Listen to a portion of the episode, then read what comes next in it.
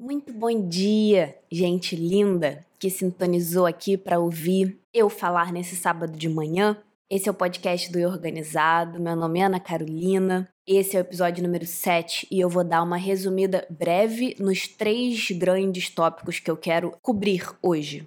Como o título desse podcast já indicou, um dos tópicos que eu vou cobrir hoje é sono como que a gente pode dormir de uma forma mais responsável. E todo esse papo sobre dormir, que horas você deve dormir, qual é a melhor estratégia para cuidar do seu sono, vai me levar para o segundo tópico, que na verdade é o mais importante, sobre como a gente tem que levar em consideração o contexto e as exceções dessas técnicas, práticas e dicas que a gente encontra na internet sobre organização, sobre desenvolvimento pessoal e, de modo geral, sobre como ter uma vida mais otimizada. Por último, eu quero tocar em uma dica muito específica, mas muito poderosa, que você precisa levar em consideração quando você quiser trazer novos hábitos para sua vida. É uma sutileza que muita gente esquece, mas eu quero falar sobre isso porque todo esse papo de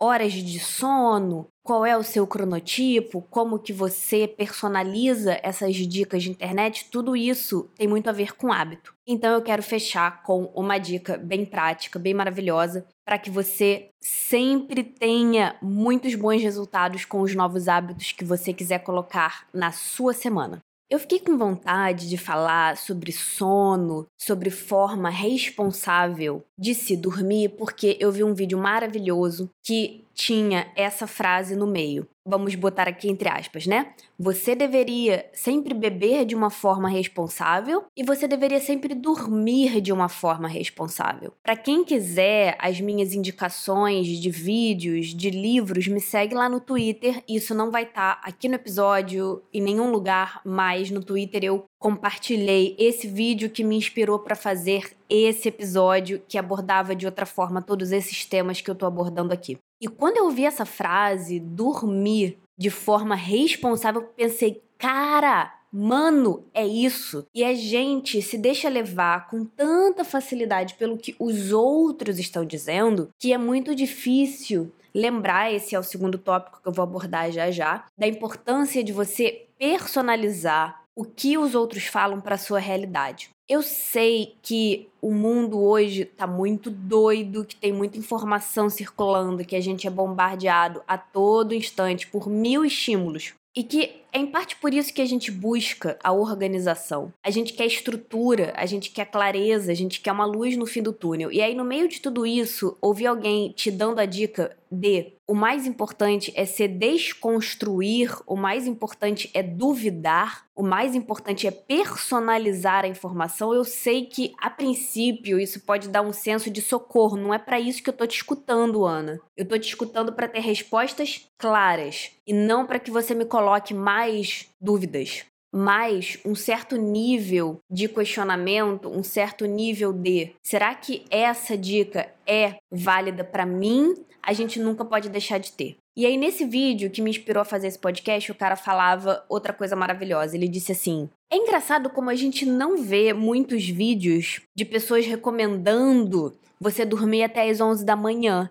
É engraçado como a epidemia, né, virou assim, clube das 5 da manhã, vamos acordar antes das 6 para sermos mais produtivos. E eu tô comendo pelas beiradas nesse tema da produtividade faz tempo, né? Quem tá aqui me acompanhando, quem já ouviu os outros episódios, tá vendo essa construção. Eu gosto muito, vamos botar aqui um termo entre aspas, de contracultura. Eu gosto muito de falar uma coisa diferente do que os outros estão dizendo. E eu não vou fazer com que todo esse podcast de hoje seja sobre sono, sobre horário de dormir, porque tem muito a ser dito sobre isso e eu genuinamente ia precisar Precisarei de uns três ou quatro episódios para pelo menos dar uma introdução sobre tudo o que eu sei, o que eu já consumi sobre sono. Mas em resumo, o que esse cara dizia é que ele testou por um mês o hábito de acordar às 5 da manhã todos os dias. E ele fez dois vídeos sobre isso. Esse que eu tô mencionando aqui e um vídeo contando exatamente como foi o experimento de acordar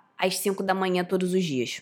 Para dar uma resumida no que ele conta nesses dois vídeos, ele diz o que eu falei no episódio número 4 do podcast, se eu não me engano. O sono e a quantidade de horas que ele dormia era um dos principais pilares para ele ser produtivo. Quando ele começou a acordar às 5 da manhã todos os dias, ele conta que ele passava o dia inteiro bocejando, que ele se sentia extremamente cansado, que ele tinha muita dificuldade de passar tempo com a família, de passar tempo com os amigos. Por quê? Se você entra nessa de acordar às 5 da manhã como um experimento, se você não faz isso naturalmente, o mais importante de você lembrar é que você não pode acordar às 5 da manhã e ir dormir no mesmo horário de sempre. Você não pode sacrificar sono por produtividade. Coloca isso na sua cabeça agora para sempre. Essa matemática não fecha. E, com exceção das pessoas que acordam às 5 da manhã naturalmente, porque para elas é muito fácil, porque para elas não é experimento, não é desafio de 30 dias de youtuber, de internet, é uma coisa que elas sempre fizeram. Se você não é essa pessoa, você precisa continuar dormindo a quantidade de horas que é a quantidade de horas boas para você. A quantidade de horas boa para você. E ele dizia, para que eu continuasse dormindo por volta de 8 horas por noite, eu precisava estar tá dormindo às 10, se não às 9. E ele conta que ele começou a perder muitas coisas sociais prazerosas na vida dele, que de vez em quando ele não podia pular esses compromissos que ele tinha de noite. Então, ele conta que, por exemplo, em um período desse mês, tiveram três dias em que a quantidade de horas que ele dormiu naquelas três noites foi um total de nove. Ele dormiu nove horas ao longo de três dias. E de modo geral, o que ele conclui no primeiro vídeo em que ele conta desse experimento é: não foi bom para mim, foi uma bobeira, foi uma besteira. Não no sentido de não teve nenhum aprendizado do experimento, porque teve, mas assim, ele bateu o martelo nessa percepção. Eu não sou essa pessoa que acorda às 5 da manhã todos os dias e que faz isso sem nenhuma desvantagem. O que, que eu quero deixar aqui para você? Eu quero deixar algumas perguntas, algumas provocações e te dizer também que eu, Ana Carolina, conheço todo tipo de gente. Eu conheço gente que acorda às 5 da manhã e que quando dá 9 e meia da noite tá pra lá de Bagdá de sono. Eu conheço gente que só consegue acordar depois das 10, se não 11. E eu conheço pessoas que flutuam entre alguns tipos de padrões de sono. Qual é a importância do sono para você? Qual é o lugar que a noite de descanso ocupa na sua vida? Qual é a forma de descansar que é a mais produtiva para você? Eu tenho total clareza, gente, que uma resposta para essa pergunta nem sempre vem do dia para noite. Geralmente vem através de construção, através de experimentos, através de uma análise dos diferentes momentos de vida que você teve. E é por isso que já já eu vou falar sobre a importância da gente não ter medo de testar coisas novas. Essa pergunta não é para te assustar, mas eu quero que você tenha sempre consciência que você precisa dormir de uma forma responsável, que se você continuar ignorando o que o seu corpo está te pedindo e o que ele está tentando te dizer, você já está vivendo de uma maneira não organizada e não otimizada. A gente precisa parar e quebrar essa associação infantil e imatura de quanto mais tempo eu ficar acordado, mais produtivo vou ser. Quanto mais tarefa eu fizer na minha lista, mais produtivo vou ser. Se o meu dia tem 10 compromissos porque eu cismei que eu tenho que fazer tudo hoje, aí sim eu posso me dar algum tipo de parabéns ou de prêmio, porque aí sim eu fui produtivo. Eu disse isso de mil formas possíveis, mas é bom reafirmar: quantidade não é qualidade. Outra coisa importante de ser lembrada sobre sono, sobre descanso, é que às vezes a gente encontra uma forma otimizada de dormir diferente dependendo do que você está fazendo naquele momento na sua vida, dependendo da onde você está morando, dependendo de com quem você está morando. Isso muda. Infelizmente, eu não vou te dar nenhuma resposta fixa que vai valer até você fazer 80 anos. Isso não existe. Eu gostaria muito, até o fim do ano, eu quero trazer aqui para o podcast uma série educativa sobre as diferentes formas que a gente tem de dormir, sobre os diferentes organismos, sobre os diferentes cronotipos que existem, mas eu super te estimulo a continuar fazendo experimentos. E se a resposta para uma dessas perguntas que eu fiz, como por exemplo, qual é a forma de descansar que é mais produtiva para você hoje, não for uma resposta clara, anota esta caceta dessa pergunta na sua caixa de entrada, deixa num post-it e vai deixando esse pensamento marinar aí no segundo ato, no plano de fundo da sua mente por um tempo. A forma de descansar envolve horas de sono, envolve qual é o momento do dia em que, se você descansa e você dorme, você sente que você realmente descansou. E a minha resposta, Ana Carolina, para essa pergunta está bem clara, mas eu também tenho flutuações, tem momentos em que, para mim, um descanso verdadeiro é dormir 12 horas por noite, 10 horas por noite. Eu preciso de muito sono para me sentir descansada. Mas tem vezes, gente, que eu tô assim, pilhada, ansiosa, e tô ocupando os lugares emocionais de desgaste e de tensão, de estresse, quando isso acontece, eu durmo menos. Essas flutuações acontecem com todo mundo. O que eu gostei muito dele ter dito é o que eu reforço aqui no final. Durma de forma responsável. Não negligencie o seu sono e, por favor, se você sente que o melhor para você é dormir até as 11 da manhã, não vá atacar essa necessidade com unhas e dentes, sabe? Experimente coisas diferentes. Agora eu já quero entrar nesse segundo ponto, que é um ponto tão importante desse episódio. Não tenha medo de testar todas essas coisas que você vê na internet por você mesmo e também não tenha medo de abrir mão desses testes caso eles não funcionem. Retomando o que eu comecei a dizer no início, eu sei, gente, que é muito desestabilizador, desestabilizante entrar num site de uma pessoa que fala de organização, que fala de produtividade e encontrar essa pessoa dizendo: "Olha, não existem regras, você precisa personalizar o que você lê nesse site". Mas eu nunca preguei, nunca pregarei uma organização que é rígida, uma organização que é uma verdade universal, porque propagar algumas entre aspas, fórmulas mágicas que a gente vê em alguns livros que dizem: nossa, se você fizer isso, a sua vida vai estar resolvida, é bem pior. E eu sei que, a princípio, é uma resposta satisfatória que te apazigua, mas te garanto. Você não vai estar tirando dessa fórmula mágica o resultado que você pode estar tirando quando você tem um pensamento crítico e uma intuição personalizada acima de tudo.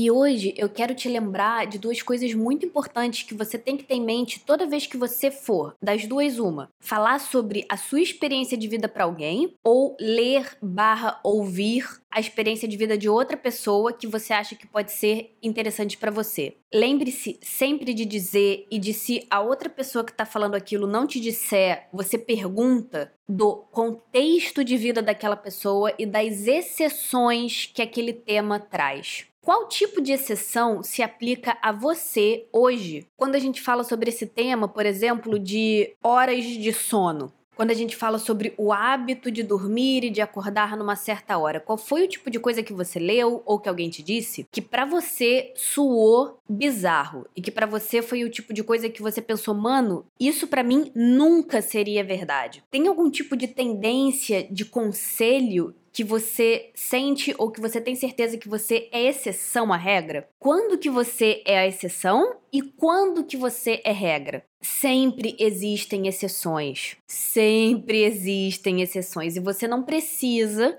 colocar a capa e colocar a máscara de ovelha negra. Do tipo, nossa, eu nunca me encaixo em nada que eu escuto. Você não precisa ocupar esse lugar de rebeldia mas ao mesmo tempo, você precisa ter um filtro para entender quando é que as coisas que os outros estão propagando apenas não fazem sentido para você. Eu aprendi isso com a Thaís Godinho, do Vida Organizada, mestra eterna, que começou a me ensinar tudo que eu sei sobre organização. Ela sempre dizia isso. E quando eu era adolescente, foi um tijolo abrindo a minha cabeça, porque eu não tinha esse costume de questionar o que estava sendo dito para mim. A segunda coisa que vocês sempre têm que ter em mente quando falando ou quando ouvindo a experiência de vida sua ou de alguém é qual é o contexto dessa pessoa. O que, que ela faz da vida? Com o que, que ela trabalha? Com quem ela mora. Por que, que ela tá dizendo que o melhor é fazer X ou Y? O maior objetivo, gente, quando a gente começa a estudar sobre organização, produtividade, otimização de vida, desenvolvimento pessoal, sempre é através de práticas externas, através de coisas materiais, através de ordem,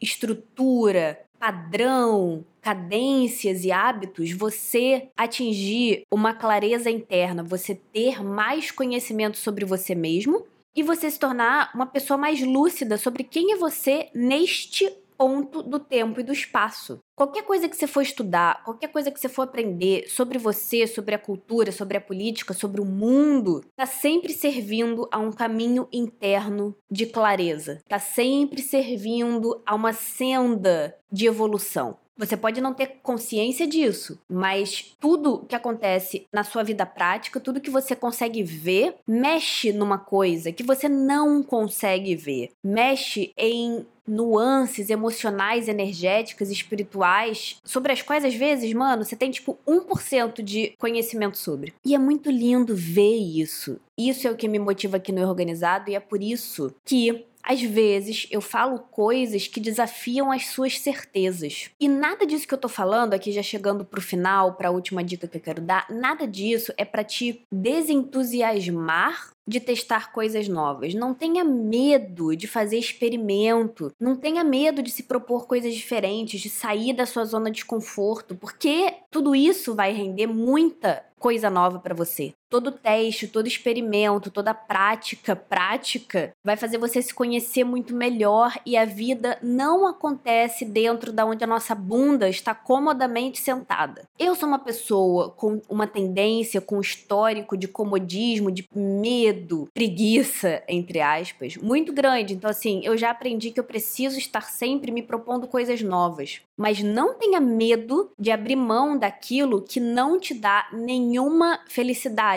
alegria, entusiasmo, energia ou resultado prático imediatamente e sensorialmente positivo. De um lado, a vida não acontece dentro da sua zona de conforto, realmente, repetindo padrões que você está fazendo pelos últimos cinco anos não vai te levar para nenhum lugar novo. E a visão que você tem de você mesmo no futuro só vai ser construída, perceba, quando você conhecer mais quem você é agora. E se você não fizer nada de diferente, você vai continuar com a mesma porcentagem de clareza que você tem agora. Você não vai conquistar outra. Mas, por outro lado, colocar em prática coisas novas na nossa vida gente, não é um caminho de sacrifício, não é um caminho de autoflagelamento e com certeza não precisa ser igual ao caminho de todas as pessoas que você conhece. Você não precisa fazer algo igual a mim para que você consiga fazer algo que é bom para você. Lembra sempre, qual é o contexto da pessoa que está me dando essa dica? Às vezes, a gente não dá o nosso contexto. Eu nem sempre falo do meu contexto de vida quando eu falo alguma coisa para vocês, mas vocês podem me perguntar se vocês quiserem. Qual é a regra daquele tema, daquela prática nova, daquele hábito de organização e quais são as exceções que surgem? Eu adoro falar sobre os casos em que eu sou exceção, mas às vezes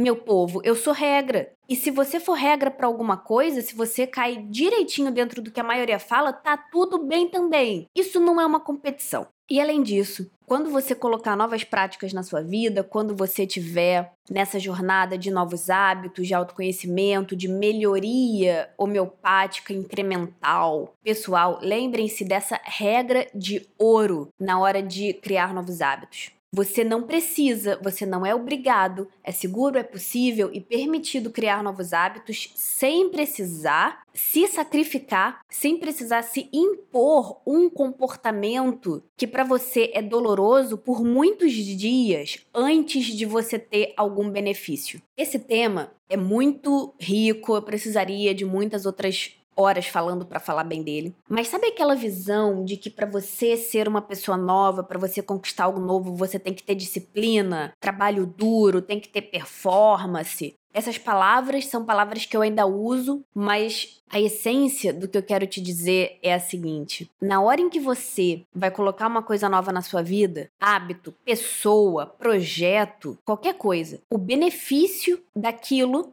você precisa sentir na hora e na pele. O que não significa que o efeito composto não exista. Exemplo, você vai começar a meditar. Você vai ter o mesmo prazer, o mesmo gozo, a mesma plenitude de alguém que está meditando há cinco anos todos os dias? Não. Tem benefício, gente, que só vem com o tempo. O efeito composto é essa forma de operar do universo que mostra que quando você faz um pouquinho todo dia, sem sentir, você atinge e você vive níveis muito grandes daquele sentimento, daquela conquista. Tudo que você faz, se você colocar dentro do caminho do efeito composto, você vai chegar onde você quer e você vai conseguir colher resultados que no início você teria taxado como grandes demais para serem alcançados. O efeito composto existe. E eu não estou dizendo aqui que do dia para noite, num estalar de dedos, você vai chegar nessa visão de você mesmo que você tem. O que eu estou dizendo é o seguinte: se você vai começar a meditar, nos dois primeiros dias em que você medite por cinco minutos, tem que ter uma amostra grátis, tem que ter 1%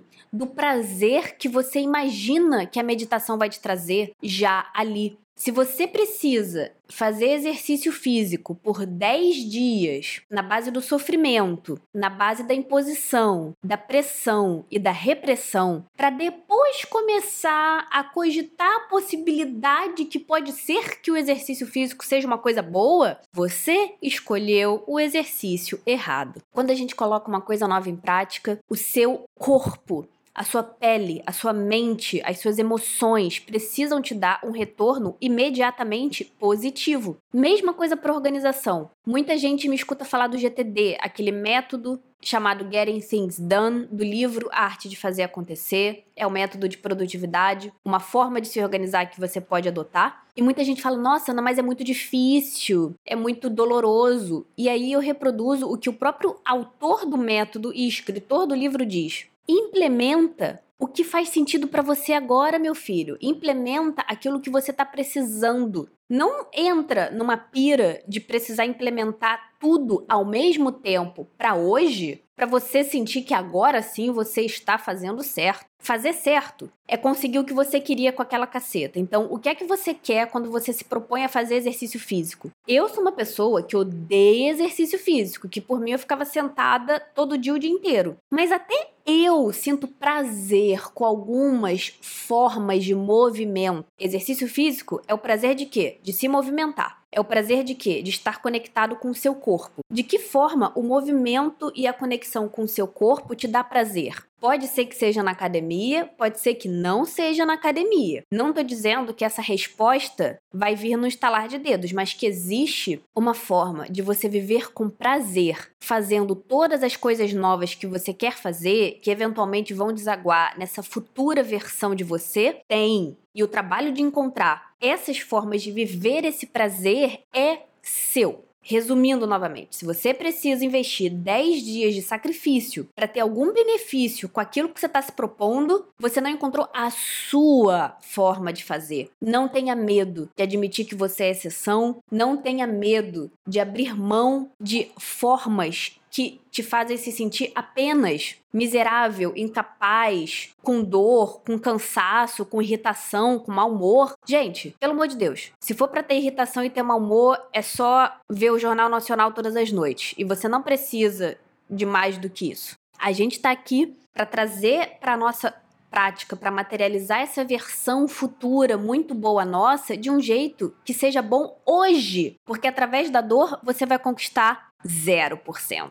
Espero que essas reflexões tenham sido úteis, espero que seu fim de semana seja lindo. Por favor, me procura nas redes sociais, por e-mail, no Instagram, no Twitter, me escreve para me dizer o que você achou de tudo isso. Comenta aqui no blog, porque todos esses podcasts originalmente estão lá no meu site e a gente se vê semana que vem.